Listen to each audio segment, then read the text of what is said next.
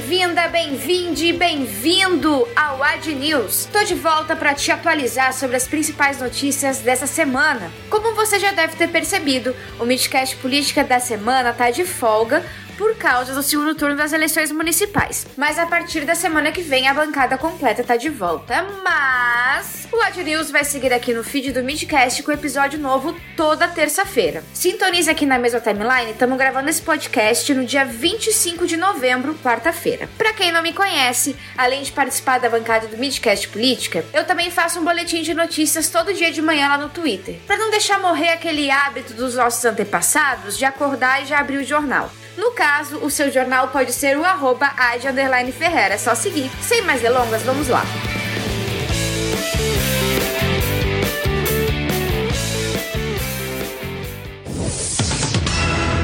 Jair Bolsonaro não espera nem o cadáver do romance com Donald Trump esfriar e já compartilha orgulhosamente em suas redes sociais elogios de Vladimir Putin. Putin, o presidente da Rússia, em discurso na cúpula dos BRICS, que rolou no dia dezessete pela primeira vez de forma virtual, disse que Bolsonaro era um exemplo no combate à covid dezenove e elogiou sua coragem quando ele próprio foi infectado. Agora abro aspas porque se contar ninguém acredita. Vocês demonstraram as melhores qualidades masculinas, como a coragem, a vontade para enfrentar todos os desafios com maior respeito pela vontade de seu povo e pelos interesses do seu país. Fecha aspas.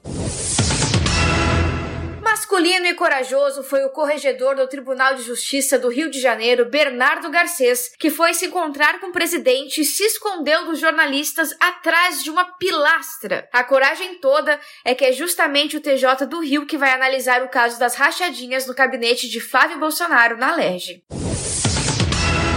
E falando em rachadinhas, Fabrício Queiroz admitiu por escrito que o esquema acontecia no gabinete, mas que nem Flávio Bolsonaro nem seu chefe de gabinete sabiam. No entanto, o M P apontou uma evolução do patrimônio de Flávio e da esposa Fernanda ao longo de dez anos e acusa o filho do presidente de ser líder da organização criminosa. Macapá passou quase o mês de novembro inteiro sem energia elétrica e passou por um novo apagão na noite do dia dezoito. Jair Bolsonaro foi finalmente visitar o estado no sábado, dia vinte e um, onde ligou os geradores termoelétricos que prometiam solucionar temporariamente o problema. Pois, no domingo, a população registrou geradores explodindo e curto-circuito nos bairros de Macapá. A solução só veio vinte e dois dias depois do primeiro apagão, no dia vinte e quatro. O fornecimento foi restabelecido depois da montagem de um transformador. Notícia triste que vocês devem ter acompanhado, pois chocou o país pelo tamanho da crueldade. O assassinato de João Alberto Silveira Freitas no Carrefour, em Porto Alegre, gerou protestos em todo o país no Dia Nacional da Consciência Negra. Três pessoas foram presas pelo assassinato. Os dois seguranças, Magno Brás Borges e Giovanni Gaspar da Silva, e a agente de fiscalização do Carrefour, Adriana Alves Dutra. Ela aparece nas imagens feitas por testemunhas durante o espancamento e é acusada de ser coautora de homicídio triplamente qualificado por motivo fútil, uso de recurso que impossibilitou defesa e asfixia por ela ter sido omissa. Os dois seguranças permaneceram calados e Adriana disse ter saúde debilitada e, por isso, não impediu as agressões.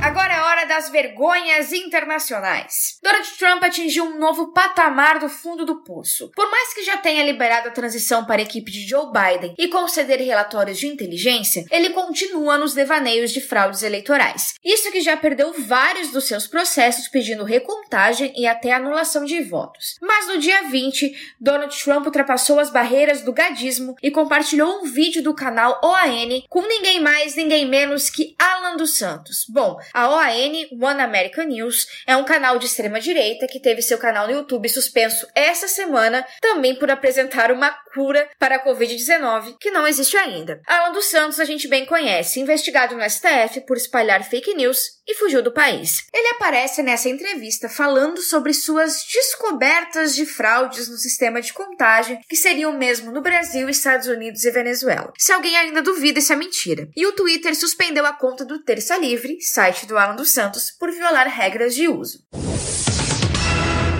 Eduardo Bolsonaro segue realizando ataques à China. No dia vinte e três, ele postou nas suas redes sociais que o Partido Comunista da China é inimigo da liberdade e insinuou que o país invade e viola informações particulares. A Embaixada da China no Brasil não riu da brincadeira e falou grosso, acusando o filho do presidente de colocar em risco a relação entre os dois países. Os chineses dizem que canais diplomáticos foram usados para acusar o país de espionagem cibernética e que já apresentou queixa formal. Também lembraram que a China é o maior parceiro comercial do Brasil em onze anos consecutivos, antes de dizer que se a posição não mudar, o Brasil vai enfrentar consequências. É isso, galera. Espero que vocês tenham curtido o AdyNews dessa semana. Lembrando que o próximo episódio sai na terça-feira que vem. Até lá!